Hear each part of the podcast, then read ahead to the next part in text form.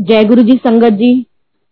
गुरु जी का बहुत बहुत शुक्राना कि उन्होंने मुझे इस काबिल समझा कि मैं उनका सत्संग शेयर कर सकूँ।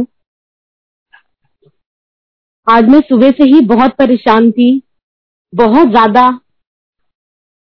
क्योंकि लॉकडाउन की वजह से अंकल के काम में काफ़ी चीज़ों में बहुत इफ़ेक्ट पड़ा। उसकी वजह से मैं आज सुबह से ही बहुत परेशान थी।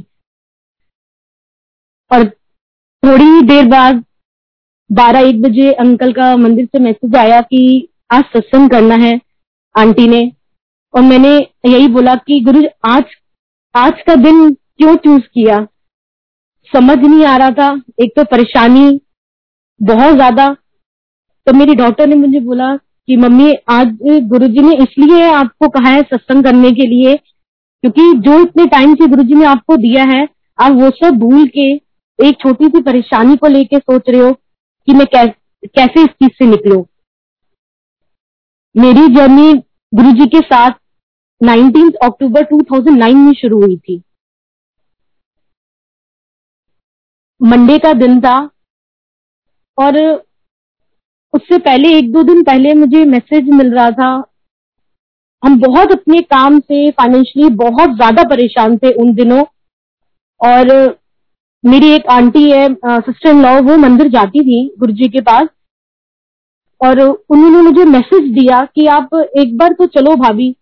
मेरे अंकल बड़ी जल्दी हर चीज़ के लिए तैयार हो जाते थे लेकिन मुझे बिलीव नहीं आता था क्योंकि मैं बहुत परेशान होती थी कि मेरे अंकल कभी किसी बाबा जी के पास चले जाते थे किसी आ, आ, किसी हर तरह की उन्होंने सब कुछ किया हुआ था तो मुझे बड़ी आ, अंकल से होती थी प्रॉब्लम कि हमारे पास पहले ही इतनी सारी प्रॉब्लम्स हैं, खाने के लिए हम सोचते हैं, और आप हर जगह कभी अंगूठियाँ पहनाते हो, कभी क्या कराते हो तो कब तक ये चलेगा? जब भगवान ने देना होगा, वो अपने आप दे देंगे।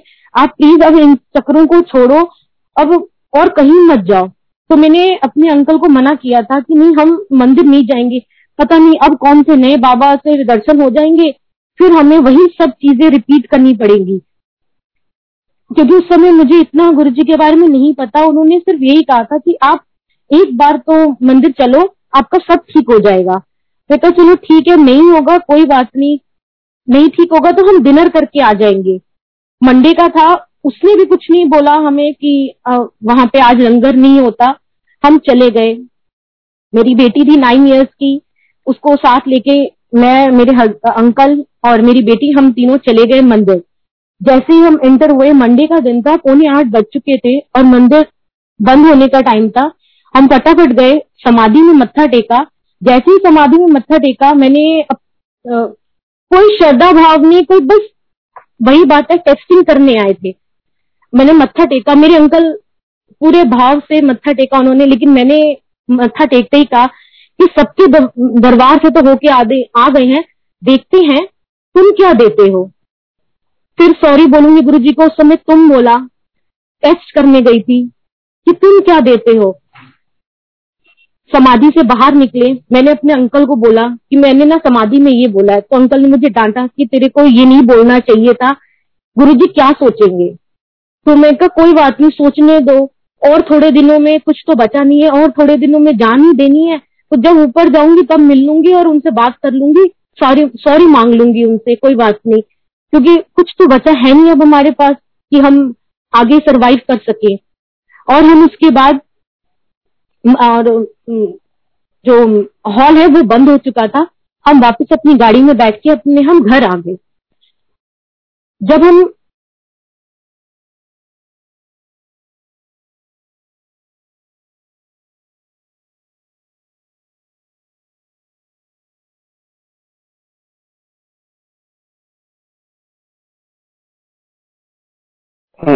आंटी आपका माइक म्यूट हो गया उसको अनम्यूट कर लीजिए।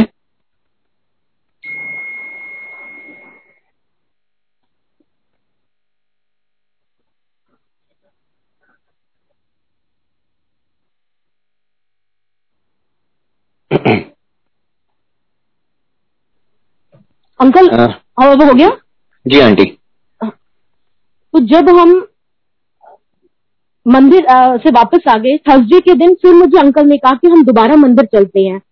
मेरा विश्वास नहीं बन रहा था लेकिन फिर भी मैंने कहा कि नहीं चलो कोई बात नहीं चलते हैं। इस इसलिए एक लालच के पीछे गए थर्सडे को क्योंकि जिस गाड़ी में हम गए थे उस गाड़ी की हम किश्त नहीं दे पा रहे थे और फ्राइडे के दिन वो हमारी गाड़ी चली जानी थी। जिस आ, किसी को हमने पैसे देने थे उन्होंने कहा था कि आप मुझे ये गाड़ी दे दो और हम उसी से मेरी ये, जो भी किस्त वगैरह मैं भर लूँगा और ये गाड़ी मेरी हो जाएगी। मैं थर्सडे को जब अपने अंकल के साथ गए गुरु जी से अरदास की कि प्लीज़ अगर आप चाहते हो कि मैं आपके पास मंदिर रोज आऊँ तो उसका साधन बनाओ ताकि मैं आपके पास रोज मंदिर आ सकूँ। और अगर नहीं तो ये लास्ट डे है हमारा मंदिर का क्योंकि आज थर्सडे है और कल मॉर्निंग में फ्राइडे को वो गाड़ी चली जाएगी तो फिर हमारे पास आने का कोई साधन भी नहीं रहेगा। गुरु जी ने क्या ब्लेसिंग की? थर्सडे फ्राइडे हम अपना लंगर लेके हम घर वापस आ गए। फ्राइडे मॉर्निंग को जिसने गाड़ी लेनी थी, उस बंदे का हमारे पास फ़ोन आता है कि मेरे घर में थोड़ी कोई प्रॉब्लम हो गई है और मेरी वाइफ मना कर रही है कि आप प्लीज़ वो गाड़ी मत लो। तो मैं ये गाड़ी हम, मैं ये गाड़ी नहीं लूँगा तो आप धीरे धीरे करके मेरे पैसे वापस कर देना, कोई बात नहीं। जैसे ही ये बात खत्म हुई, उसी समय हमारे, मेरे अंकल के पास एक बैंक से फ़ोन आता है, आरबीआई बैंक गुड़गावा से, कि आपकी गाड़ी हमें ड्यूटी के लिए चाहिए। ड्यूटी इन द सेंस कि हमें ले, जाने लाने के लिए उस क्लाइंट्स को चाहिए। तो प्लीज़ आप कल से ही ज्वाइन कर लो। तो ये गुरुजी ने हमारे साथ, पहला हमारा ये था कि गुरुजी ने अपने साथ जोड़ने के लिए कल में दिखाया और उन्होंने आने का ये साधन बनाया। टाइम निकलता गया, इसी बीच हम सत्संग अटेंड करने लग गए गुरु जी के मंदिर जाने लग गए और उन दिनों बहुत सारी प्रॉब्लम्स चलती थी। गुरु जी के मंदिर भी आते थे, साथ साथ प्रॉब्लम भी चलती रहती थी, लेकिन गुरु जी उससे निकलने का रास्ता भी बताते रहते थे। Thursday Friday Saturday Sunday Monday हम पाँचों दिन, चारों दिन गुरु जी के मंदिर जाते थे, सेवा करते। उसके बाद फिर वही भाव है कि जाने का मकसद था कि इतनी ज़्यादा फाइनेंशियली प्रॉब्लम थी, इतनी ज़्यादा कि हम सोचते थे कि हम मॉर्निंग में क्या खाएँगे। सब कुछ होते हुए भी, इतने बड़े घर में रहते हुए, लेकिन सपोर्टिव हैंड कोई नहीं था। फाइनेंशियली बहुत ज़्यादा प्रॉब्लम चल रही थी। मेरा पार्लर था अंकल का टूरिस्ट का टूर एंड ट्रेवल का काम था, वो इतना चल नहीं रहा था और पार्लर से इतना निकल नहीं रहा था। और शाम को पाँच बजे हम मंदिर के लिए निकल जाते थे और शाम को आपको पता है पार्लर में वैसे ही कस्टमर्स शाम को आते थे और हम पाँच बजे पार्लर बंद करके चले जाते थे। तो मेरे कई कस्टमर्स ने मुझे कहा भी कि शाम को कहाँ चले जाते हो? फिर मैं कहा, कोई बात नहीं, आप इस चीज़ को नहीं समझोगे। हमें वहाँ गुरु जी के मंदिर में जाने में इतना आनंद आता गया कि हम पाँच बजे ही बंद करके चले जाते कि गुरु जी करेंगे अपने लेकिन सुबह में बहुत जल्दी उठ के, जो दस बजे तक पार्लर खुलते थे तो मेरा सुबह सात बजे खुल जाता था कि जिसको जो सुबह का काम है, आप सुबह आके करवा लो। और बहुत ऐसे क्लाइंट थे जो सुबह सुबह साढ़े छह बजे भी बेल बजा देते कि दीदी, मुझे ये करवाना है, वो करवाना है। टाइम निकल रहा था। रात को लंगर करते, सेवा करते। गुरु ने सेवा का मौका दिया। जो भी वहाँ सेवा होती थी, सेवा करके, रात को लंगर पैक करके हमें वापसी में मिलता था। और वो दूसरे दिन मॉर्निंग का ब्रेकफास्ट और लंच दोनों काम हो जाते थे। उसके बाद फिर शाम को पाँच बजे चले गए। मंगलवार और बुधवार का दिन किसी न किसी के यहाँ सत्संग में चले गए। ऐसे गुरुजी ने हमारा टाइम निकाला। जब मैं ये सत्संग, जब भी शेयर करती हूँ किसी भी सत्संग में तो एक दो बार आंटी ने मुझे आके बोला भी कि, आंटी, आप ये बात शेयर करते हो तो आपको शाई फील नहीं होता। तो मेरा हमेशा उनसे यही कहना होता था कि, नहीं, आंटी, इसमें शर्म की क्या बात है? उन्होंने किस तरह से हमें ऊपर उठाया है? शायद पता नहीं किसी और के मन में होगा कि नहीं, ये गरीबों के गुरु जी है, ये अमीरों के गुरु जी तो ऐसा कुछ नहीं है। हम भी जितनी बुरी हालत में गए थे, गाड़ी भी थी, मकान भी था, फिर भी फाइनेंशियली इतनी ज़्यादा प्रॉब्लम थी कि हम उस चीज़ से निकल नहीं पा रहे थे। उसके बाद हम सत्संग में जैसे जाना शुरू हुए। एक आंटी के यहाँ मैं सत्संग में गई। उनका मंदिर देख के मुझे इतना अच्छा लगा। रेड कलर का कारपेट गुरु जी की गद्दी लगी हुई। गुरु जी का आसन लगा हुआ। बहुत अच्छा लगा वहाँ पे जाके। और मैंने उनके मंदिर में जब मत्था टेका तो मेरे मुँह से यही निकला कि गुरु जी जब आप मुझे अपना घर दोगे ना, फिर मैं आपका भी ऐसे ही मंदिर बनाऊँगी। अपना घर इन द सेंस हो जाता है कि ठीक है, हम रह रहे थे ज्वाइंट में रह रहे थे, लेकिन वो चीज़ नहीं थी जो एक रिस्पेक्ट या जो एक चाहिए, वो चीज़ हमें नहीं मिल पा रही थी। तो कहा कि जब अपना घर होगा फिर मैं आपका ये मंदिर, क्योंकि कोई और मानने को तैयार नहीं था, मैं और मेरे अंकल, मेरी बेटी के सिवा। 2010 में, पूरे एक साल के बाद, गुरुजी ने हमें घर ब्लेस किया। वो भी मेरी बहुत जिद से। वो भी, आगे मैं आपको सत्संग सुनाऊँगी कि क्या था। गुरुजी ने घर ब्लेस किया। गुरुजी ने जो घर ब्लेस किया, वो थ्री बेडरूम वाला थ्री बेडरूम वाला फ़र्स्ट फ्लोर था। वो मैंने अपर ग्राउंड फ्लोर वो हमें मिला। बहुत मुश्किल से, क्योंकि टू बेडरूम एक मेरी बेटी का, एक हमारा और एक में मैंने पार्लर खोलना था, एक रूम में। तो वो इस तरह से हमने लिया कि वो मेरे पार्लर के लिए फ्रंट रूम हो जाएगा। सब कुछ डिसाइडेड हो गया। जब मैंने जो ऊपर फ्लोर में रहते थे, उनसे सारी बात भी कर ली कि हम ऐसे ऐसे थ्री बेडरूम वाला अगर ले रहे हैं तो फ़र्स्ट वाले में पार्लर खोलेंगे तो आपको कोई प्रॉब्लम तो नहीं है। उन्होंने कहा, नहीं, हमें कोई प्रॉब्लम नहीं रजिस्ट्री हो गई उस घर की। हमने उनको मीठा भी खिलाया, गए भी उनके पास तीनों फ्लोर्स में, मीठा खिलाया, सब कुछ अच्छे से बैठ के बात उन्होंने कहा, नहीं नहीं, हमें कोई प्रॉब्लम नहीं, आप ये, यहाँ पे पार्लर खोल सकते हो। लेकिन जिस दिन मेरे अंकल ने रजिस्ट्री वगैरह होगी, लेकिन जिस दिन मेरे अंकल लेबर को लेके, मैं अपने पुरानी घर में थी, मेरे अंकल लेबर को लेके नए वाले घर में गए, क्योंकि उन्होंने एक दीवार तोड़ के रास्ता निकालना था पार्लर के लिए। जैसे उन्होंने एक हथौड़ा मारा, सारे ऊपर से उतर के आगे कि नहीं नहीं, यहाँ पे हम नहीं खोलने देंगे। तो हमने उनको कहा कि, मेरे अंकल ने कहा क्योंकि मैं तो घर में थी, मेरे अंकल ने कहा कि आप कैसे नहीं खोलने दोगे? हमारी तो बात भी हुई थी और ऐसा कुछ नहीं है। थोड़ी आप भी हेल्प करो और सबका आप लोग का भी काम फ्री में होगा, जैसे थोड़ी सी लालच देनी या जो भी है। तो उन्होंने सीधा मना कर दिया कि हम नहीं करने देंगे, नहीं तो हम पुलिस में कंप्लेन कर देंगे। मेरे अंकल का फ़ोन मेरे पास आया कि ऐसे ऐसे वो लोग मना कर रहे हैं और हमने अपनी जो भी हमें अपना फादर लॉ से हिस्सा मिला था, जिसकी बदौलत हमने घर लिया था, सब कुछ लिया था, और सब कुछ हमने पैसे उसी घर में लगा दिए थे, क्योंकि हमने दूसरी शॉप नहीं खोलनी थी कि बच्चे, बच्चा मेरा भी छोटा है गर्ल है तो मैं छोड़ के शॉप में जाऊँगी तो बेटर है, घर में होता रहेगा, घर में से काम चलता रहेगा, सब कुछ हो जाएगा। लेकिन जब उन्होंने हमें मना कर दिया कि हम तुमने नहीं खोल सकते यहाँ पे तो उस समय मैं आराम से सोफे पे बैठ गई अंकल का मैसेज आया कि यहाँ पार्लर नहीं खोल सकता, हमें कोई और शॉप खोलनी पड़ेगी तो हम रहने देते हैं। मैंने कहा, नहीं, आप कोई बात नहीं, आप घर आ जाओ, फिर देखते हैं। मैं बहुत परेशान होके अपने सोफे पे बैठ गई। सोफे पे बैठते ही मुझे नींद आई है, क्या हुआ है, मैं बेहोश हुई, मुझे कुछ आइडिया नहीं इस बारे में, लेकिन मैंने उसी नींद में, उसी बेहोशी में मैंने गुरु जी की आवाज़ सुनी, क्योंकि मैं पहले गुरु जी से चोली रूप में उस, कभी नहीं गुरु जी से डायरेक्ट कभी कनेक्शन नहीं हुआ। उनकी समाधि लेने के बाद हम गुरु जी के पास गए। लेकिन ऐसा लगा कि मैं उनकी आवाज़ से बहुत अच्छी तरह वाकिफ हूँ बहुत अच्छी तरह सुनी हुई है।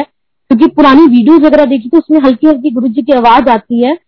उसमें मैंने ये सुना कि गुरु जी ने काफ़ी सारे कमरे पे लव लेते मेरा कमरा कितने है? तो मुझे लगा कि ये क्या बोला उन्होंने? जब अंकल आए डोर बेल बजाई। मैं अंकल डोर खोलने गई। अंकल ने मुझे कहा कि वहाँ पे नहीं हो सकता, नहीं बनेगा पार्लर। मैं कहा, कोई बात नहीं, मेरे को मैसेज मिल गया है। क्योंकि जब मैंने एक आंटी के घर पे ये बोला कि आपका दरबार भी होगा तो गुरुजी, अब आप अब आप संगत जी, ये सोचो, जब मैंने अपना कमरा ढूंढ लिया, अपने बच्चे का कमरा ढूंढ लिया और थर्ड जो मुझे गुरु जी के लिए मंदिर बनाना था, जो गुरु जी का रूम था, उसको मैंने पार्लर बना दिया। तो उनका मैसेज यही आया कि सारे कमरे पे लब लेते हैं, मेरा कमरा कितने है? नहीं तो ये गुरु जी का रूम बनेगा। आप बिलीव नहीं करोगे संगत जी, उस समय कुछ नहीं था कि हम कैसे करेंगे, लेकिन ये था कि हाँ गुरु जी का ये रूम बनेगा, गुरु जी अपने आप करवाएँगे जो उन्होंने कराना है। और थोड़े दिनों के बाद, एक दो महीने के बाद मुझे शॉप भी मिल गई। बहुत सस्ते रेट में सिर्फ़ छह हज़ार रुपया मेन रोड की शॉप मिलना इजी नहीं है। उनको एक्चुअली पैसों की बहुत ज़रूरत थी, जो ऑनर थे, उन्होंने मुझे कहा कि आप मुझे कैश दे दो, एक दो लाख रुपए, और आप बस चार पाँच हज़ार रुपये महीना देते रहना। और वो भी मुझे नहीं देना पड़ता, क्योंकि उसकी वाइफ उसकी बेटी, वो सब मेरे पास आके काम करा जाते थे तो मुझे वो भी नहीं देना पड़ा। तो गुरु जी की इतनी ब्लेसिंग उसमें थी जैसे ही हमने गुरु जी का शुक्राना करने के लिए घर में, नए घर के लिए शुक्राना करने के लिए सत्संग करवाया। और जब सत्संग खत्म हो गया दूसरे दिन मॉर्निंग में अंकल अपने काम पे चली गए, बेटी स्कूल चली गई। मैं गैलरी में कपड़े डालने के लिए गई और जब मैं सुबह कपड़े डालने का और जब शाम के टाइम गैलरी में अपने कपड़े जो थे डले भी वो उतार रही थी और उसी गैलरी से होके ही मंदिर का जाता था रूम मुझे अचानक लगा कि गद्दी में कोई बैठा है। और मैं बहुत घबरा के कपड़े वहीं पे मंदिर के बाहर छोड़ के बिल्कुल अपने दूसरे रूम में भाग गई कि मुझे लगा कोई बैठा है। फिर मैं दोबारा गई, दोबारा झांका। तब भी मुझे लगा कोई बैठा है। समझ नहीं आ रही थी। फिर मैंने कहा, नहीं, अब थोड़ी हिम्मत करती हूँ। और मैं इतनी डर गई थी, सात बज चुके थे, उस समय अंधेरा हो गया था। मैं इतनी डर चुकी थी कि मैं लाइट भी नहीं जला पा रही थी। लेकिन बहुत कोशिश करके मैंने लाइट जलाई। लाइट जला के मंदिर वाले कमरे में गई। जब वहाँ पर देखा तो मुझे गुरु जी बिल्कुल उसी चोले में जो मैंने आंटी के घर में देखा था, क्योंकि वही वैसा ही कारपेट वैसे ही गुरु जी ब्लैक चोले में वहाँ पे थे। गुरु जी ने कहा, मैं बैठा हूँ, तू अपना काम कर। मैं अपने काम में चली गई, अपना जो भी काम था, अंकल आए, उनको बताया कि कोई ऐसा हमारे घर में आया था, मैंने ऐसा देखा, फिर मैंने अंकल को सारा बताया कि ये मेरे साथ हुआ। तो गुरु जी हमारे साथ पल पल हैं, वो कैसे कर रहे हैं, क्या कर रहे हैं, सिर्फ़ उनको पता है। गुरु जी ने मेरे अंकल को बहुत बार लाइफ ब्लेस की। उनकी मेहर है, उनका शुक्राना और अब तक कर रहे हैं, क्योंकि ये उनके कर्म है जो उन्होंने काटने हैं। मैं कई बार गुरु जी को बोलते हैं कि गुरु जी अंकल को इतनी प्रॉब्लम होती है प्लीज़ आप मुझे, उनकी प्रॉब्लम आप मुझे दे दो, इतनी तकलीफ़ उनको दे। फिर लगता है कि नहीं, ये उनके कर्म है, वो काटेंगे, मैं उनके कर्म नहीं ले सकती। मैं उसको नहीं काट सकती। ट्वेंटी फिफ्थ दिसंबर 2010 में हमें गुरु जी को भोग लगाने का गुरु जी को लंगर प्रसाद भोग लग, मंदिर में गुरु जी को लंगर प्रसाद भोग लगाने का सौभाग्य मिला। वो भी क्या था सत्संग कि तीन दिन चार दिन पहले से ही जब भी हम तो रोज मंदिर जाते थे जब भी हम देखते कोई ना कोई सेवादार या अंकल किसी को बुला के भोग लगवाते थे गुरु जी का लंगर प्रसाद। तो मैंने हमेशा पीछे बैठ के हमेशा सोचती कि गुरु जी मेरी किस्मत कब चमकेगी? मैं कब आपको ऐसे भोग लगा सकूँगी? कब ऐसा होगा? तीन चार दिन बीत गए। अचानक तीन चार दिन बाद ट्वेंटी फिफ्थ दिसंबर था 2010 आ, मैं अपने पालन में बिज़ी थी और मेरे अंकल ने कहा कि आ, मंदिर चलते हैं। तो मैंने कहा कि नहीं हम मंदिर नहीं जाएँगे। आज आपको जाना आप चले जाओ। क्योंकि मुझे बेटी को लेके मॉल जाना है, वो परेशान हो रही थी तो आप चले जाओ आज मंदिर। आज मैं नहीं जाती, थोड़ा पार्लर में भी काम है तो मुझे लेट हो जाएगा। अंकल ने कहा, ठीक है। जैसे अंकल ने गाड़ी स्टार्ट की तो मंदिर से एक अंकल का कॉल आया कि, अंकल, आप कहाँ पे हो? अंकल ने कहा कि, मैं बस मंदिर के लिए निकल रहा हूँ। उन्होंने कहा कि, ऐसा अंकल, आप आंटी को लेके आ जाओ मंदिर। आज आज आपने गुरु जी को भोग, वो प्रसाद, लंगर प्रसाद, भोग लगाना है। तो आप आंटी को लेके आ जाओ। और मैं आज मंदिर में नहीं हूँ तो आप डायरेक्टली किचन में चले जाना और उनको बता देना कि ऐसे ऐसे मेरा फ़ोन आया था तो आप जाके वहाँ पे बात कर लेना। मेरे अंकल का फटाफट आया मेरे पास मैसेज की जल्दी आ जा रेडी होके। ऐसे ऐसे मंदिर से फ़ोन आया है, उनका कितनी जल्दी हम कैसे पहुँच पाएँगे वहाँ पे? तेरी कोई बात नहीं, कोई रेड लाइट नहीं मिली हमें, कोई कुछ नहीं मिला, हम फटाफट मंदिर पहुँच गए। मंदिर पहुँचे और भोग लगाने का टाइम आया। हम गए गुरु जी का थैंक्स ही करते रह गए कि फिर वही दिमाग चला कि कुछ और मांग लेती तो क्योंकि हमारा दिमाग बस उतना ही रहता है। जो मांगा वो मिला, लेकिन फिर भी वही रहता है कि कुछ और मांग लेती तो वो भी पूरा हो जाता। लेकिन गुरु जी ने किस तरह ब्लेस करना था, वो शायद मुझे उस दिन बहुत अच्छे से समझ आ गया। जब मैं और मेरे अंकल गुरु जी की गद्दी के पास भोग प्रसाद रखा, वहाँ पे बैठे। उस समय मेरे अंकल की पूरी बॉडी शिवरिंग हो रही थी, पूरी बॉडी काँप रही थी। अंकल के कान बिल्कुल लाल हो गए थे, उनका चेहरा लाल हो गया था और उसकी, मुझे लगा ठंड ज़्यादा लग रही है। अंकल पूरे गर्म हुए पड़े थे क्योंकि मैंने हाथ लगाया अंकल को और बोला भी कि, ठीक है ना? उन्होंने कहा, नहीं, ठीक है। उस समय जो अंकल का देखने लायक मेरे अंकल की शक्ल थी, वो मैं आपको बयान नहीं कर सकती कि वो उस समय मुझे लग रहा था कि शायद अंकल को कोई प्रॉब्लम हो रही है और वो बता नहीं रहे हैं। ये चीज़ हुई, उसके बाद हम बाहर आए। बाहर आके अंकल को फटाफट जल प्रसाद दिया, चाय प्रसाद दिया और अंकल थोड़ा सा रिलैक्स हुए। तो अंकल ने मुझे बताया कि एक्चुअली अंकल का टू थाउज़ेंड में पच्चीस दिसंबर को सेम डे था ट्वेंटी फिफ्थ दिसंबर को 2010 में हमने गुरु जी के आगे लंगर प्रसाद का भोग लगाया, जो अंकल को ये प्रॉब्लम हुई। और ट्वेंटी फिफ्थ दिसंबर 2000 में मेरे अंकल के साथ ये प्रॉब्लम आई थी। मेरी शादी को सिर्फ़ एक ही महीना हुआ था। मेरे हाथ की अभी मेहंदी पूरी तरह छूटी भी नहीं थी और अंकल के साथ, अंकल के हार्ट में बहुत ज़्यादा प्रॉब्लम हो गई थी। उनकी हार्ट बीट थ्री टाइम्स बढ़ गई थी। और उस समय अंकल के साथ चार हॉस्पिटल्स हम लेके गए मैक हर जगह लेके गए। अंकल को सबने डिक्लेयर कर दिया कि कोई चांस नहीं है, हम इसकी लाइफ को नहीं बचा सकते, कोई भी चांस नहीं है। मेरे सारे फैमिली मेंबर्स आ गए, सब आ गए और सबने यही कहा कि अब हम इसको घर ले जाते हैं, क्योंकि कोई चांस नहीं है इसके बचने का, जिस हिसाब से डॉक्टर्स कह रहे हैं, क्योंकि हार्ट बीट भी बहुत ज़्यादा पल्स रेट बहुत ज़्यादा तो अब इसको कुछ नहीं कर सकते। तो एक डॉक्टर ने हमें कहा कि कोई बात नहीं अपोलो ले चलते हैं। हो सकता है कोई चांसेस हो, कम से कम तुम्हें ये नहीं रहेगा दिल में कि हम अपने बेटे को, अपने हस्बैंड को हम ले जा नहीं पाए। बीच में कुछ होता है, वो ऊपर वाले की मर्ज़ी है। लेकिन कम से कम अब, अभी लेके हम चलते हैं। तो जब हम गए हॉस्पिटल उन्होंने फटाफट अंकल की उसी टाइम सर्जरी की। उन्होंने हमें बताया कि दो वेन्स आपस में अटैच हो गई थी तो वो शॉर्ट सर्किट हो गया था, जो उनकी नॉलेज में वो बाकी वो अपने नॉलेज में क्या कहते हैं मुझे नहीं पता, जो उन्होंने शॉर्ट में मुझे बताया कि शॉर्ट सर्किट हो गया था, इसी वजह से अंकल को उनको ये प्रॉब्लम आई। और उनकी लेजर के थ्रू ये ऑपरेट करके उनकी दोनों वेन्स को एक वेन को डैमेज करके हटा दिया गया। उस समय अंकल को सेम सिचुएशन हुई थी जो 2010 में मंदिर में अंकल के साथ हुई।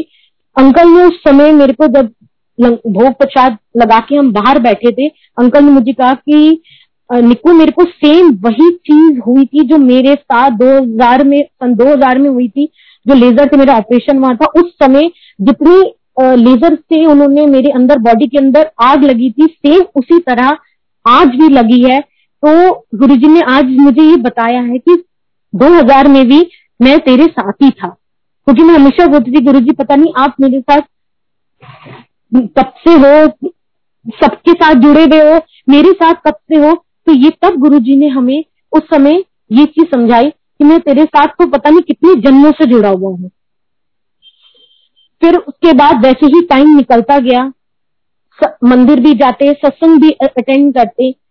2010 में हमारी एक गाड़ी थी अंकल का टूर एंड ट्रेवल का काम था। इनोवा का हमारी इनोवा गाड़ी का एक्सीडेंट हो गया। और वो एक्सीडेंट इतना ज़्यादा ज़बरदस्त हुआ कि बहुत मुश्किल से वो ब्रिज के नीचे गिर गई गाड़ी एक साइड से पूरी खत्म हो चुकी थी और जो ड्राइवर था वो बहुत मुश्किल से बचा था। किसी और को कोई प्रॉब्लम नहीं हुई लेकिन हाँ गाड़ी के ऊपर बड़ी, बहुत ज़बरदस्त हुआ।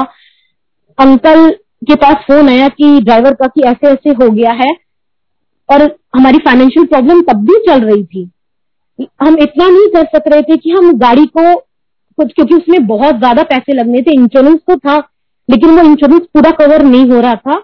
इस वजह से वो गाड़ी पूरी नाइन्थ मंथ के लिए, नौ महीने के लिए एक गैराज में रही और उसका थोड़ा थोड़ा धीरे धीरे काम होता रहा, पूरे नाइन्थ मंथ अब ये नाइन मंथ का ये था कि एक आंटी मुझे मिली और उन्होंने कहा कि आंटी, अंकल कैसे हैं? तो मैंने कहा कि, अंकल तो ठीक है। कह रहे, आंटी मुझे ड्रीम आया है ड्रीम आया था कि वो आंटी मुझे एक्चुअली नौ दस महीने से मंदिर में मिली भी नहीं थी। और उन्होंने कहा कि मुझे एक ड्रीम आया था।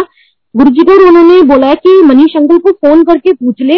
वो तो नौ महीने से हॉस्पिटल में एडमिट है तो तूने अभी तक उनका हाल चाल नहीं पूछा? तो अब ये गुरु जी ने नौ महीने मेरे अंकल को हॉस्पिटल में रखना था। वो गाड़ी पे कष्ट आया और वो गाड़ी नाइन मंथ्स के लिए हम तो गुरु जी की संगत ऐसी है कि किसी न किसी के साथ हर चीज़ में गुरु जी को ही हम लेके चलते हैं कि नहीं गुरु जी ने सब कुछ टाला है, सब चीज़ों से बचाया है। फिर उसके बाद, थोड़े टाइम के बाद मेरे अंकल अपने किसी कस्टमर को क्योंकि उस दिन ड्राइवर नहीं आया था, मेरे अंकल वृंदावन लेके जाना था किसी क्लाइंट को तो वो ड्राइवर नहीं आया था, मेरे अंकल खुद गाड़ी ड्राइव करके उसको लेके गए। अब जब उनको लेके जा रहे थे अंकल, तब उसी समय उन वहाँ से काफ़ी बड़ा सिखों का जुलूस निकल रहा था और जुलूस में काफ़ी सारे सिख थे, उसके साथ उनके गुरु ग्रंथ साहब भी साथ में ही, वो भी चल रहे थे और बहुत सारी गाड़ियाँ भी थी। आगे थोड़ा सा, जब जैसे ही मेरे अंकल उनकी, उनके ट्रक को ओवरटेक करके आगे की तरफ़ गए, जैसे वो आगे निकले एक एक करके एक एक करके पीछे से गाड़ियाँ लगती गई। और अंकल की सबसे लास्ट में थी, जैसे ही गाड़ियों की टक्कर हुई, मेरे अंकल की गाड़ी सबसे लास्ट में थी वैसे ही पीछे से, जिसमें गुरु ग्रंथ साहब जी रखे हुए थे, वो अलग ट्रक आके मेरी मेरे अंकल की गाड़ी को हिट किया। जैसे हिट किया, अंकल की गाड़ी आगे से भी गई और पीछे से भी बुरी तरह से दब गई। दो से तीन मिनट के अंदर मेरे अंकल ने कहा कि इतने सारे लोग वहाँ पे इकट्ठे हो गए, इतने सारे सिख वहाँ पे इकट्ठे हो गए और मेरे अंकल को उन्होंने शीशा खुलवाया। बात करने की बजाय मेरे अंकल को शीशे से बाहर सीधा निकाल के और कि हम लोग तलवार भी उन्होंने निकाल दी कि हम इस लड़के को मार देंगे। तब तक मेरे अंकल बस जय गुरु जी कर रहे थे कि गुरु जी किसी तरह आपने ही बचाना है। तो पीछे से एक अंकल जी आए, उन्होंने कोई भी मदद के लिए नहीं आ रहा था। कोई भी नहीं, सब सब देख रहे थे और कई लोग तो भाग भी गए थे। कोई भी नहीं सामने आ रहा था और ऐसा लग रहा था कि नहीं, आज मेरे अंकल की कुछ ना कुछ उनके साथ ये हो जाएगा। गाड़ी के पीछे गुरुजी लिखा हुआ था। जैसे ही एक एक सरदार जी आगे, पीछे से आए और उन्होंने आते ही बोला कि मैंने इस लड़के की, इस मुंडे की कोई गलती नहीं है, इसको जाने दो। एक गुरु भगत है, इसको कोई दिक्कत की बात नहीं है, इसको जाने दो। और आप जी ये सोचो कि गुरुजी ने कैसे कैसे, किस तरह से हर चीज़ में गुरुजी ने मेरे अंकल को ब्लेस किया। ये और कौन कर सकता है गुरु जी के सिवा? सत्संग इतने सारे हैं, इतनी सारी ब्लेसिंग्स है और गुरु जी ने इतनी बार अंकल को लाइफ दी है। अब मैं आपको अपनी सेकेंड डॉटर की का सत्संग सुनाऊँगी वो भी मेरे लिए बहुत बड़ी मेरेकल है कि मुझे मेरी फ़र्स्ट डॉटर उस समय नाइन ईयर्स की थी। मुझे सेकंड के लिए सारे डॉक्टर्स ने मना कर दिया था कि आपका सेकंड चाइल्ड नहीं हो सकता क्योंकि थोड़ी बहुत हेल्थ इश्यू थी और मुझे स्टोन की बहुत ज़्यादा प्रॉब्लम थी। तो मुझे हर दस दिन के बाद इतना पेन शुरू होता था कि मेरे वो आ, मैं जब तक इंजेक्शन ना लगाऊँ वो का तब तक मेरा वो पेन नहीं जाता था। वो भी गुरुजी ने कैसे खत्म कराया? क्योंकि उन्होंने कुछ लाइन में लाइन अप करना था, इसीलिए उन्होंने स्टार्टिंग मेरे स्टोन की प्रॉब्लम से की। जब मेरी हेल्थ प्रॉब्लम के साथ में बहुत ज़्यादा हो गई, मुझे स्टोन की प्रॉब्लम मैं वही इंजेक्शन लगाती थी, लेकिन बहुत ज़्यादा हो रही थी तो मैं डॉक्टर के पास गई कि अब इसका क्या करना है? क्योंकि अब तो बिल्कुल बर्दाश्त नहीं होता तो अब इसका क्या करना है? तो डॉक्टर ने कहा कि ठीक है, कोई बात नहीं, आप एक दो दिन तक ये टेस्ट करवा लो, उसके बाद परसों आ जाना और आप ऑपरेट करवा लेना तो ज़्यादा बेटर रहेगा, क्योंकि अब टाइम बहुत निकलता जा रहा है, कोई और इन्फेक्शन या किडनी की कोई प्रॉब्लम ना हो जाए तो आप इसको निकाल देना। मैंने टेस्ट सारे करवा लिए थे, एक दिन पहले ही, और मुझे कल जाना था हॉस्पिटल आज रात आज रात को जैसे का दिन आता है, एक दिन पहले मैं मंदिर गई। उस दिन स्पेशली मुझे डॉक्टर ने बोला था कि आप कुछ मिर्चों वाला कुछ मत खाना, क्योंकि उससे सुबह ऑपरेशन है तो बेटर रहेगा मिर्च वाला कुछ नहीं खाना, नहीं तो अल्सर वगैरह की प्रॉब्लम भी हो जाती है। तो ज़्यादा बेटर रहेगा मिर्चों वाला कुछ कुछ लाइट ही खा के सोना। मेरी जिद थी कि नहीं, मंदिर चलते हैं और लंगर खा के आएँगे। जो होगा गुरु जी अपने आप देखेंगे, उन्होंने ही सब कुछ करना है। डॉक्टर अपना काम करेंगे, बाकी हम अपना काम करते हैं। और गुरु जी अपना काम करेंगे। जब मंदिर गई लंगर का टाइम आया। लंगर के टाइम आपको संगत जी पता है, चार जनों की चार जन एक साथ बैठ के एक ही थाली में लंगर करते हैं। मेरे साथ उस दिन तीन नई संगत बैठ गई। और वो नई संगत ऐसी मैं, वो जिद में अड़ गई कि क्योंकि हमें चटनी प्रसाद मिला। और चटनी प्रसाद उस दिन, सब्ज़ी कम थी, चटनी प्रसाद बहुत ज़्यादा था। कि वो हम चम्मच से भी खाते रहेंगे तो पता नहीं कैसे खत्म होता। वो इतना स्पाइसी चटनी प्रसाद, इतनी स्पाइसी एक तरफ़ डॉक्टर ने बोला है, नहीं खाना। लंगर आप, आपने छोड़ना नहीं है। डॉक्टर ने कहा, मिर्च नहीं खानी। वो तीनों संगत खाने के लिए तैयार नहीं। उनको बहुत, उन्होंने सब्ज़ी खा ली। उनको मैं बोलती रहेगी कि आंटी अंकल प्लीज़ आप चटनी प्रसाद फिनिश करो। लेकिन उन्होंने कहा कि नहीं, चटनी में बहुत मिर्च है हम नहीं खाएँगे, हमारे साथ ये प्रॉब्लम है तो हम नहीं खाएँगे। उन्होंने नहीं खाई। मैंने किसी तरह चटनी प्रसाद मैं खाती रही रोटी के रोटी के साथ चटनी प्रसाद भी खाया। वो गुरुजी ने ब्लेस करना था उन वो पूरा चटनी प्रसाद सिर्फ़ मैंने ही खाया और किसी ने भी तीनों संगत ने हाथ नहीं लगाया। कहते, नहीं नहीं तो बहुत मिर्ची हरी हरी लग रही है, बहुत मिर्ची होंगी, हम ये नहीं खाएँगे। मैंने खाया, आधे में ही नाक बहने लग गई। कान से ऐसा लग रहा धुआँ निकल रहा था और मुझे बहुत लग रहा था कि मुझे प्रेशर बन रहा है और मुझे वॉशरूम जाना है। क्योंकि बहुत ज़्यादा स्पाइसी था, बहुत ज़्यादा। इस चीज़ का डर नहीं था कि सुबह ऑपरेशन होना है। बस ये था कि इतना ज़्यादा स्पाइसी है, सारी संगत मुझे देख रही है कि नाक से भी सब कुछ निकल रहा है और बहुत बुरी हालत थी। मैंने जल्दी से लंगर प्रसाद फिनिश किया, हाथ धोए और मैं सीधा वॉशरूम के लिए गई। मैं जैसे ही संगत जी वॉशरूम के लिए गई और जब मैंने यूरिन पास किया तो मुझे तक सी आवाज़ आई, तक सी आवाज़ आई और वो पत्थर था स्टोन था, वो बाहर की पॉट में ना गिर के वो बाहर की तरफ़ गिरा। मैंने उसको उठाया, साफ़ किया, रुमाल में बाँध के अंकल के साथ गाड़ी में बैठ गई। मैं तो गुरु जी ने ना मेरा पत्थर निकाल दिया है स्टोन निकाल दिया। मुझे अब किसी चीज़ की दिक्कत नहीं आएगी, मुझे सुबह ऑपरेशन नहीं कराना। मैं डॉक्टर के पास गई डॉक्टर ने सोचा कि ये ऑपरेट करवाने के लिए आ गई है। मैंने उसको दिखाया कि ये चीज़ है, और वो काफ़ी बड़ा स्टोन था, और वो कांटेदार स्टोन था। उसने कहा कि ये कैसे निकल गया? मेरे को पता नहीं प्रेशर बना, ऐसे में गुरु जी के यहाँ गई थी, लेकिन वो समझने को तैयार नहीं था। तो मैंने ना ही उसको इतना डिस्क्राइब करने का सोचा, बस कहा कि अब देख लो और अल्ट्रासाउंड कुछ करना है तो कर लो। जब उन्होंने अल्ट्रासाउंड किया तो वो स्टोन निकल चुका था, उसमें कोई भी स्टोन नहीं था जिसका वो उन्होंने ऑपरेशन करना। तो ये गुरुजी ने शुरुआत कर दी थी अपनी मुझे आ, मेरी डॉटर ब्लेस करने की। 2011 में ही एक दिन 2011 में ही एक संगत का फ़ोन आया मेरे अंकल के पास मैक्स हॉस्पिटल से कि उनको चार यूनिट ब्लड चाहिए। चार यूनिट ब्लड चाहिए तो आप और भी संगत को लेके आ जाओ क्योंकि वो संगत के कोई अंकल थे पड़ताल मैक्स में एडमिट थे तो उनके पास आया कि आप चार सेवादार और लेके आ जाओ। मेरे अंकल और चार सेवादार ब्लड डोनेट करने के लिए चले गए। काफ़ी देर वहाँ पे बैठे तो उन्होंने कहा कि, अंकल, हमें एक ही यूनिट ब्लड चाहिए और और चार अंकल कोई बात नहीं, आप चले जाओ। तो मेरे अंकल सबसे फ़र्स्ट में बैठे थे तो उन्होंने कहा कि, ठीक है अंकल कोई बात नहीं, मैं दे देता हूँ। और वो चारों अंकल अपना घर चले गए, उन्होंने ब्रेकफास्ट वगैरह किया वो अपना घर चले गए। मेरे अंकल ने ब्लड डोनेट किया। ब्लड डोनेट करने के के बाद वो अपना घर आ गए। उनका काम वहीं पे खत्म होता है। ब्लड डोनेट करने के बाद वो अपना घर आ गए सेवन टू टेन डेज़ के बाद मेरे अंकल के पास कॉल आता है मैक्स हॉस्पिटल से, कि आपकी मेडिकल रिपोर्ट वो फ्री ऑफ़ कॉस्ट है तो आप आके लेना चाहते हो तो वहाँ से प्लीज़ कलेक्ट कर लो और आप डॉक्टर से भी मिल लेना। मेरे अंकल ने उस चीज़ को इग्नोर कर दिया कि ठीक है, जब टाइम होगा तो चले जाएँगे, क्योंकि ऐसा कुछ था नहीं तो उन्होंने कहा कि ठीक है, जब टाइम मिलेगा तब हम चले जाएँगे मैक्स हॉस्पिटल और आते जाते कलेक्ट कर लेंगे। उस बात को दो से तीन महीने निकल चुके थे। उसी बीच गुरु जी की कृपा से मेरी प्रेगनेंसी हो गई। मैंने कंसीव कर लिया। मुझे संगत जी बिल्कुल बिल्कुल आइडिया नहीं था कि मैंने कंसीव कर लिया। मैं अपने पार्लर में बिज़ी थी। बहुत मज़ाक वाली बात है कि एक लेडी प्रेग्नेंट है कंसीव किया हुआ है थ्री मंथ की प्रेगनेंसी और उसको नहीं पता।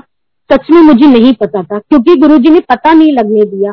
उनको पता था कि ये कुछ ना कुछ अबॉर्ट करवा लेगी कुछ ना कुछ ये गलत कर लेगी। क्योंकि हम उस पोजीशन पे ही नहीं थे उस समय कि हम उस प्रेगनेंसी को कंटिन्यू कर सके। तीन महीने बीत चुके थे। मेरे अंकल उधर रिपोर्ट लेने नहीं गए थे। और इधर जब मेरी प्रेगनेंसी चल रही थी उसी समय मेरे को मतलब मेरी जैसे मुझे पता मेरी पार्लर में जैसे लड़कियों ने आ, देखा कि हाँ दीदी तो बहुत रंग काला हो रहा है आप कुछ खा भी नहीं रहे हो। उस दिन थर्सडे का दिन था तो उन्होंने कहा कि एक बार आप टेस्ट कर लो तो मैंने टेस्ट किया वहीं पे पार्लर में तो मेरी रिपोर्ट पॉजिटिव आई। अब जब मेरी रिपोर्ट पॉजिटिव आई, और मैंने अपनी डॉक्टर से कंसल्ट किया डॉक्टर से जाके मिली अंकल को लेके गई तो डॉक्टर ने कहा कि भैया आपकी तो प्रेगनेंसी है, और उन्होंने सारे टेस्ट वगैरह किए तो बोले कि थ्री मंथ्स तो सारी थ्री मंथ्स हो गए हैं तो अब क्या करना है? तो मैंने कहा कि मेरी जो फ़र्स्ट बेटी है, वो वैसे ही ग्यारह साल की हो गई है तो अब तो कंटिन्यू करना मुश्किल है। और वैसे भी मेरा ये जवाब था कि हम अफोर्ड नहीं कर सकते। सेकेंड चाइल्ड हम अफोर्ड नहीं कर सकते। तो मेरी डॉक्टर ने कहा कि ठीक है, कोई बात नहीं, आप फ्राइडे मॉर्निंग कल आ जाना और नौ बजे का टाइम रखते हैं। जो भी करना होगा, हम उसमें कर देंगे। तो तुम अपना डिसाइड करके आना। फिर वही थर्सडे बहुत परेशान थे, मंदिर गए। मंदिर गए।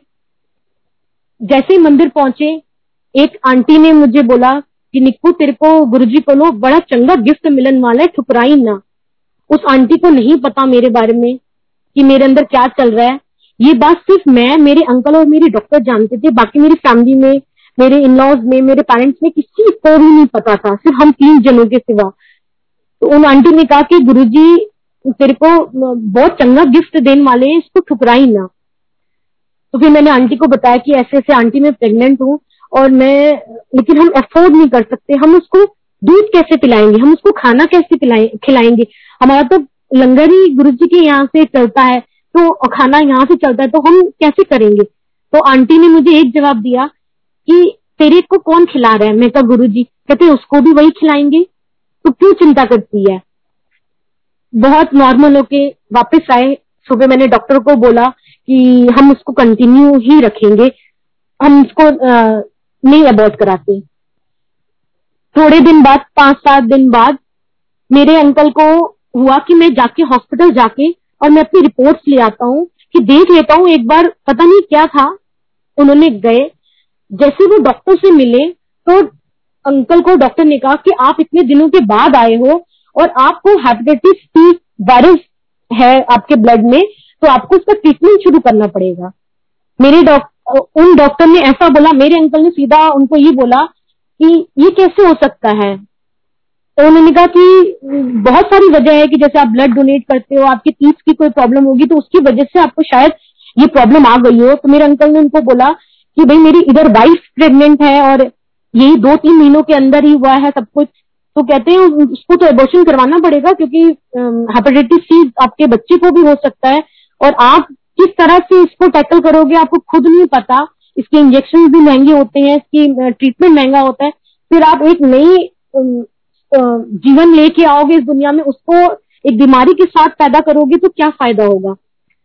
तो अंकल ने आके मुझे बताया कि अब तो हमें ये अबॉर्शन इसका करवाना ही पड़ेगा, क्योंकि मेरे को ये ये सब प्रॉब्लम्स आ गई हैं तो मुझे करवाना ही पड़ेगा।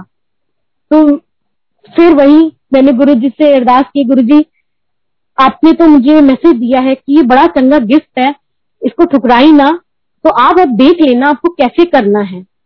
मैं अबोशन नहीं करवाऊँगी। बहुत हिम्मत करके जब मैंने अपनी फैमिली वालों को बताया, उनको ये पता चल चुका था कि प्रेगनेंसी है, फिर उनको मेरे अंकल के बारे में बताया कि उनको हेपेटाइटिस सी की प्रॉब्लम सबने मेरे को यही बोला कि नहीं, ये चाइल्ड आप कंटिन्यू मत करो, बहुत प्रॉब्लम आएगी। गुरु जी पे विश्वास कि नहीं गुरु जी आप नहीं आने दोगे, आप सब कुछ ठीक करोगे। प्रेगनेंसी कंटिन्यू रही, चलता रहा प्रॉब्लम्स उसके बीच भी आई, लेकिन गुरुजी ने बहुत आराम से उसको चलाते रहे।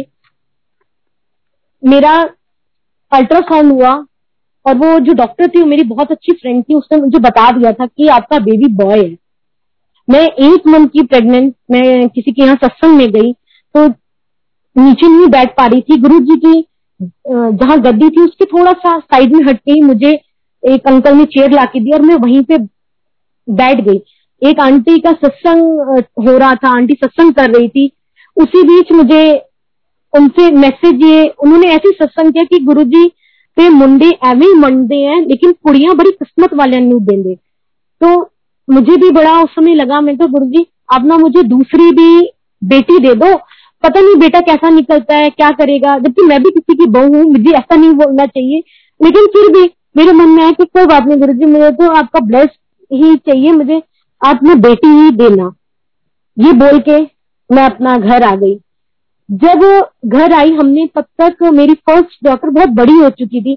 तो मैंने जो भी, जैसे सेकेंड का मुझे पता था कि बॉय होना है तो मैंने कम से कम उसके चालीस, पचास कपड़ों के सेट वो करके रखे हुए थे बॉयज़ वाले लेके रखे हुए थे। हर चीज़ ब्लू ब्लू हर चीज़ मैंने ब्लू करके रखी हुई थी कि बॉय होना है और मुझे अल्ट्रासाउंड में पता चल गया है बॉय होना है। तो कोई बात नहीं एक्चुअली मुझे डॉक्टर ने हिंट दे दिया था कि ठीक है बहुत अच्छा ही होने वाला है। तो मैंने सारा कुछ ब्लू ब्लू करके रखा हुआ था।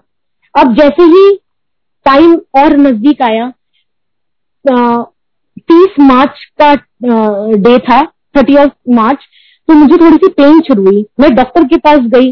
डॉक्टर के पास गई तो डॉक्टर ने मुझे बोला कि नहीं, अभी तो जो तुम्हारी डेट है, वो तीस अप्रैल की डेट है।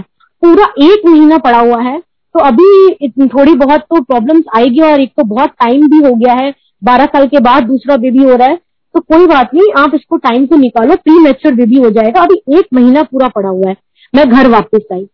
संगत जी, जब मैं सोई रिलैक्स कर रही थी, सोई तो उस समय मुझे फ़र्स्ट टाइम कोई ऐसा एकदम पर्टिकुलर ड्रीम आया जो मुझे आज तक वो याद है। बिल्कुल ऐसा लग रहा था कि नेचुरल ड्रीम है। कुछ उसमें, कुछ भी नहीं, बिल्कुल नेचुरल चीज़ जो मेरे साथ हो रही है। और मेरा सुबह वो तकिया भी गीला था जिसमें मैं रोई थी। उसमें ड्रीम में मुझे ये आया कि कोई सरदार जी मेरे पास आए हैं और उन्होंने एक कपड़े में ग्रीन कलर का कपड़ा जो हॉस्पिटल का कपड़ा होता है उसमें लपेट के मुझे एक बच्चा हाथ में दिया और कहा कि ये तेरी ये, ये तेरा जन्मदिन का तोहफा है और तेरा हर साल जन्मदिन मनाया जाएगा। मैं वो लड़का था या लड़की थी मुझे नहीं पता बस एक ग्रीन कलर के कपड़े में ही लपेट के दिया और वो हॉस्पिटल का ही पर्दा जो उस टाइम चलता था तो वही था वो ग्रीन कलर के कपड़े में। जब उन्होंने दे दिया और जब मेरी सुबह नींद खुली, मैं, मेरे आँसू वगैरह जो भी निकले थे, वो मेरे तकिया गीला था।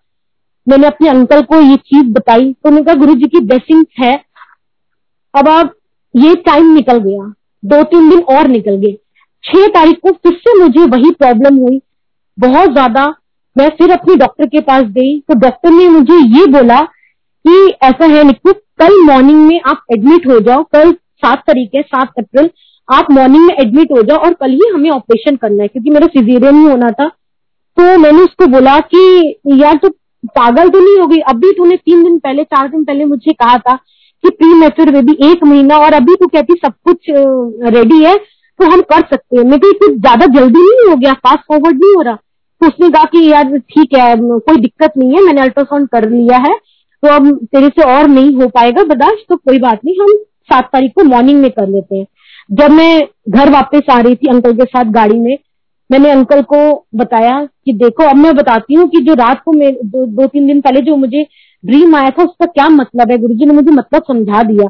सात अप्रैल को मेरा भी बर्थडे होता है और सात अप्रैल को आ, मैं हर साल सबका बर्थडे मनाती थी। इन लॉज का हो अपने मदर फादर का हो सबके लिए मैं कुछ ना कुछ इंतज़ाम करती थी सबके लिए विशेष करनी। लेकिन मेरा बर्थडे किसी को याद नहीं रहता था, कोई सेलिब्रेट नहीं करता था। जब भी मैं गुरु जी के मंदिर जाती और किसी का बर्थडे अगर होता या सात तारीख को कुछ भी ऐसा तो मुझे हमेशा आता था कि गुरु जी मेरा बर्थडे कब मनाया जाएगा? कब मेरे बर्थडे में सब मुझे विश करेंगे? तो गुरु जी ने सात अप्रैल को मेरी बेटी मुझे ब्लेस की। जब मॉर्निंग में ओटी में लेके गया, सुबह दस बजे से मैं ओटी में थी और मुझे चार बजे मेरा ओटी कभी ओटी की लाइट चली जाती, कभी डॉक्टर अवेलेबल नहीं करते करते, वो चार बज गए। और चार बजे जब बच्चे की रोने की आवाज़ आई वो बाहर लेके आए, और तब तक मुझे नहीं पता था कि गर्ल है बॉय है, कुछ नहीं बाहर लेके आए तो उन्होंने कहा कि बेटी हुई है। मेरी डॉक्टर भी हैरान थी, और मेरे सब इन लॉज वगैरह भी सब हैरान थे कि बेटा होना था, बेटी कैसे हो गई? लेकिन मेरे फादर इन लॉ बहुत खुश हुए। उन्होंने गुरु जी का थैंक्स किया और सबने कहा कि गुरु जी की परी आ गई। वो डॉटर इतनी ब्लेस्ड आई, इतनी ब्लेस्ड कि 2012 में जब वो आई और आज तक हमें उसके बाद कभी पीछे मुड़ के नहीं देखना पड़ा। फाइनेंशियल प्रॉब्लम से भी हम उठने लगे, क्योंकि गुरु जी ने, और सबसे बड़ी बात, जिस दिन वो हुई, मेरे डॉक्टर्स जो मेरे सारी जो नर्सें थी, जो उनकी नाइट ड्यूटी ड्यूटी वाली होती है, जो मॉर्निंग ड्यूटीज़ वाली होती है, सबको मेरे फादर लॉ ने पाँच पाँच सौ के नोट उसमें दिए। तो हम इतने लाइक भी नहीं थे, लेकिन गुरुजी ने किस तरह से रात वाली, जो ड्यूटीज़ वाली थी नर्स उनको भी पाँच सौ पे तो उन लोग सबने, जब बाद में मुझे, मेरे को मिलने आती थी तो कहते थे कि मैंने ऐसा परिवार कभी नहीं देखा जो दूसरी लड़की हुई तो पाँच पाँच सौ के नोट और सुबह वाले को भी दिए, रात वाले को दिए सब और सब गुरु जी की ब्लेसिंग है। और उस दिन सात अप्रैल के बाद जब जब उसका बर्थडे मनाया जाता है, मेरा भी साथ में सेलिब्रेट होता है तो ये गुरु जी की ब्लेसिंग थी। जो मुझे गुरु जी ने ड्रीम में आके दी कि ये तेरा बर्थडे का गिफ्ट है। तो वो हर चीज़ में गुरु जी हमारा ध्यान रखते हैं। फिर दो टाइम निकलता गया, सब कुछ अच्छे से चल रहा है और अभी भी चल रहा है। 2015 में कहते हैं कि जब भी कोई भी प्रॉब्लम हम ये सोचे कि हम गुरु जी के पास जाते तो हमारे पास कोई प्रॉब्लम नहीं कि प्रॉब्लम आएगी, लेकिन उस चीज़ से कैसे निकालना है? किस तरह से निकालना है, वो सिर्फ़ और सिर्फ़ गुरु जी देखेंगे और कोई नहीं। 2015 में थर्टी फ़र्स्ट जुलाई को गुरु जी का फ़ंक्शन अटेंड करके जब मेरे अंकल घर वापस आए तो वो बारिश में भीग गए थे। गुरु पूर्णिमा का फ़ंक्शन था, उसके बाद जब अंकल घर आए, वो काफ़ी भीग गए थे। दूसरे दिन उनको फीवर हो गया। फीवर होने के बाद दो तीन दिन ही बीते होंगे। सात अगस्त को अंकल को ब्लड की वॉमिटिंग हुई। और ऐसी इतनी ज़्यादा ब्लड की वॉमिटिंग हुई, इतने ज़्यादा क्लॉट्स निकले। उस समय मेरी बड़ी बेटी भी थी और छोटी बेटी सिर्फ़ तीन साल की थी, ढाई साल की। अंकल को इतनी ज़्यादा वॉमिटिंग हुई और मुझे लगा कि अंकल को कैंसर हो गया। क्योंकि और कुछ नहीं समझ आता ब्लड निकला, ये होता तो कैंसर हो गया, और कुछ नहीं समझ आता। हम अंकल को मैक्स हॉस्पिटल में लेके गए। अंकल की बहुत ज़्यादा सीरियस हो गए बहुत ज़्यादा तबीयत खराब हुई वहाँ पे और डॉक्टर ने कहा कि हंड्रेड परसेंट लीवर डैमेज हो गया। मेरे अंकल कभी ड्रिंक नहीं की कभी स्मोक नहीं किया कभी आ, ऐसा कुछ तंबाकू वगैरह या ऐसा कुछ भी नहीं खाया। लेकिन लीवर डैमेज होना उन डॉक्टर्स ने कहा ये बहुत ड्रिंक करता होगा। मैंने कहा नहीं मेरे हस्बैंड ने मुझे खुद पता है कि अंकल कभी ड्रिंक मेरे हस्बैंड ड्रिंक नहीं करते। तो हंड्रेड परसेंट लीवर डैमेज उन्होंने हमें ये बोला। अंकल का ट्रीटमेंट वहाँ पे शुरू हुआ। अंकल वहाँ पे बारह दिन रहे और रोज नई प्रॉब्लम रोज नहीं, नई से नई एक एक करके प्रॉब्लम आती गई। हमें उनको आईसीयू में शिफ्ट कर दिया गया। मुझे आईसीयू में मैं ही रहती थी वहाँ पे, मुझे आईसीयू में जाने नहीं देते थे। और मैं हमेशा देखती रहती थी झाँक के कि अंकल को कोई प्रॉब्लम हो रही है, क्योंकि मुझे लगता था कि कहीं ऐसा ना अंदर कुछ हो गया और वो हमें बता नहीं रहे हैं। मैं सारा दिन हॉस्पिटल रहती थी। और रात को मैं ग्यारह बजे घर आती थी। ग्यारह बजे घर आती थी, कैब करके कोई सपोर्ट नहीं करता। ये मैंने देखा है अंकल की प्रॉब्लम के टाइम कि कोई सपोर्ट नहीं करता। गुरु जी की संगत है जो बहुत सपोर्टिव है, उन्होंने बहुत ख्याल रखा हर चीज़ में, लेकिन एक टाइम पे वो भी थोड़ा जल्दी घर चले जाते थे। मुझे जब 11 बजे मैं ऑटो करके कैब करके मैं घर वापस आती थी। फिर गुरु जी के मंदिर में बैठ के ज़रूर जी सारा दिन का डिस्कस करती थी, ऐसा हो गया, ऐसा हो गया, मुझे क्या करना चाहिए? मुझे कुछ नहीं समझ आता था। मैं और किसी से नहीं पूछती थी, सिर्फ़ गुरु जी से ही पूछती थी। दस से ग्यारह दिन के बाद मुझे डॉक्टर ने कहा कि इनका लीवर ट्रांसप्लांट करना पड़ेगा, नहीं तो इनकी लाइफ बिल्कुल खत्म है। लीवर ट्रांसप्लांट के लिए हमें थर्टी लाख रुपीज़ चाहिए थे।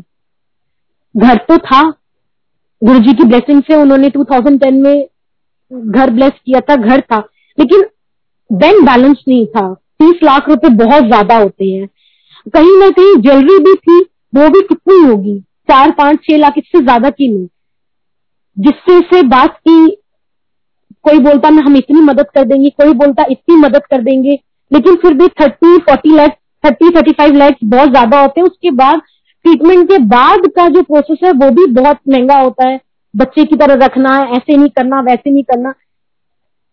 मेरे अंकल के पेट में पानी भरना शुरू हो गया, पैरों में पानी भरना शुरू हो गया, काफ़ी पैर फूलने लग गए। मैं गुरु, मैं वापस आई घर उस दिन और मैं बिल्कुल डिप्रेस हो गई कि अब मुझे लग रहा था कि अब हम अंकल को नहीं बचा पाएँगे। जब मैं बैठी मंदिर में, मैंने गुरु जी से सिर्फ़ एक चीज़ कही कि मैं आपसे सुबह बात करूँगी। मैं आपसे अभी कुछ बात करना नहीं चाहती। क्योंकि मुझे जब भी कोई प्रॉब्लम होती, मेरा गुस्सा भी गुरु जी के ऊपर निकलता, मेरा प्यार भी उनके ऊपर निकलता और मैं उन्हीं से मांगती हूँ। मैं अपने अंकल से भी कुछ नहीं मांगती हूँ। मैं हमेशा बोलती हूँ, आप हो ना, आप देख रहे हो ना कि क्या हो रहा है। मैंने सुबह चाय चाय पी रही थी, क्योंकि उस दिन या तो अंकल को मुझे घर वापस लाना था या पैसों का इंतज़ाम करना था या डोनर की तैयारी करनी थी कि अंकल का ऑपरेट करा सके। लेकिन मॉर्निंग में मैं चाय पीते पीते ही जो आ, मंदिर में मंदिर से थोड़ा सा निकल के बाहर की साइड आई और मैं चाय का कप वहीं पे फेंक दिया कप टूट गया। मैं गुरु जी के आगे बिल्कुल बैठ गई। मैंने कहा अगर आपको अंकल को लेके जाना है लेके जाओ। छोड़ना है छोड़ो। आपकी जो मर्ज़ी आप करो। लेकिन प्लीज़ मेरे बच्चों के आँखों में आँसू मत देना। आपको जैसे मैं तब भी आपके पास आऊँगी। अगर आप अंकल को ले जाओगे, तब भी अगर उनके साथ कुछ उनके पार्ट्स खराब हो गए, तब व्हील चेयर पे ले आऊँगी। मैं तब भी नहीं छोड़ूँगी आपको। लेकिन आप बस सोच लेना कि आपको क्या करना है। मैं वहाँ पे गई हॉस्पिटल वापस गई। हॉस्पिटल वापस जाने के बाद एक डिसीज़न लिया, क्योंकि मैं सिर्फ़ और सिर्फ़ खुद डिसीज़न ले रही थी गुरुजी से पूछ के। इन साथ नहीं रहते थे। साथ रह के भी नहीं रहते थे। बहुत सारी प्रॉब्लम्स थी। तो मैं खुद डिसीज़न लेती थी और गुरु जी से ही पूछती थी कि आप क्या चाहते हो? आप मुझे बताओ, आप मुझे गाइड करते रहो। इससे ज़्यादा मैं आपसे कुछ नहीं कहूँगी। मैं हॉस्पिटल गई। हॉस्पिटल जाने के बाद मैंने अंकल की रिपोर्ट्स मांगी। डॉक्टर्स मुझे रिपोर्ट्स नहीं दे रहे थे मैथ्स के डॉक्टर मैंने कहा, किसी तरह आप मुझे रिपोर्ट्स करके दो। बहुत सोर्स बहुत सब कुछ लगाया। वो रिपोर्ट्स नहीं दे रहे थे, क्योंकि कहीं ना कहीं कुछ कमी थी। वो नहीं दे रहे थे। फिर भी लड़ झगड़ के मैंने रिपोर्ट्स इकट्ठी की। रिपोर्ट्स इकट्ठी करके मैं अपोलो हॉस्पिटल आईएलबीएस गई सबसे पहले। वहाँ पे उनको डॉक्टर को दिखाया जो वसंत कुंज में आईएलबीएस है, वहाँ पे गई, उनको रिपोर्ट दिखाई। अंकल की रिपोर्ट्स डॉक्टर ने देखी और डॉक्टर ने कहा कि आप पेशेंट को यहाँ लाओगे, तभी हम कुछ ट्रीट कर सकते हैं, नहीं तो हम इससे ज़्यादा कुछ नहीं कर सकते। मैं दोबारा मैक्स हॉस्पिटल आई। उनको बोला कि आप मेरे हस्बैंड को डिस्चार्ज कर दो तो उन्होंने सीधा मना कर दिया डिस्चार्ज नहीं करेंगे। अगर आप लेके जा रहे हो तो अपने रिस्क पे लेके जाओ। हम डिस्चार्ज नहीं करेंगे। मैं कहा, कोई बात नहीं, मैं अपनी रिस्क उन्होंने मुझे इतने अंकल ज़्यादा प्रॉब्लम में थे, उन्होंने हमें कोई एंबुलेंस नहीं दी, कोई कुछ नहीं दी, और मैं अंकल को गाड़ी में खुद ड्राइव करके और पीछे अंकल को लेटा के, और एक और अंकल थे संगत के, वो मेरे साथ, और हम आईएलबीएस ले गए। वहाँ पे ले जाके अंकल का एडमिशन कराया। बहुत इजीली हो गया। बहुत मुश्किल से होता है लोगों का, लेकिन इजीली हमारे के वहाँ पे एडमिशन मिल गया। अंकल का ट्रीटमेंट शुरू हुआ। तब तक उन्होंने भी हमें ये बोल दिया था कि इसको लीवर ट्रांसप्लांट करवाना ही पड़ेगा। उसके सिवा कोई और इसका हल नहीं है। ट्रांसप्लांट की बात सुन के फिर वही लेकिन यही बोला कि कोई बात नहीं गुरु जी आप देख रहे हो ना क्या करना है। मेरी सिस्टर और किसी का मैच नहीं हो रहा था और लीवर के लिए आपको पता है, या कोई भी ऑर्गन डोनेट करने के लिए फैमिली मेंबर ही चाहिए, हम बाहर से नहीं ले सकते। तो बहुत सारी इसके रूल्स एंड रेगुलेशन होते हैं। तो मेरी सिस्टर रेडी हुई, वो अनमैरिड थी और उसका लीवर मैच कर रहा था मतलब उसका ब्लड ग्रुप मैच कर रहा था मेरे अंकल के साथ तो वो रेडी हो गई। साथ साथ उसके भी टेस्ट होने लग गए। साथ साथ गुरु भी अपना काम करने लग गए और अंकल सारा दिन इंजेक्शन लग रहे हैं, कभी कुछ हो रहे हैं, सब प्रोसेस अपने आप चल रहा था। मीन वाइल अंकल वहाँ पे ट्वेंटी थ्री डेज़ रहे। जो मंदिर पास में था, कभी कोई संगत आ रही है अंकल से मिलने तो जल प्रसाद लेके आ रही है। कभी कोई आ रहे हैं तो लंगर आ रहा है। गुरु जी का हलवा प्रसाद आता था।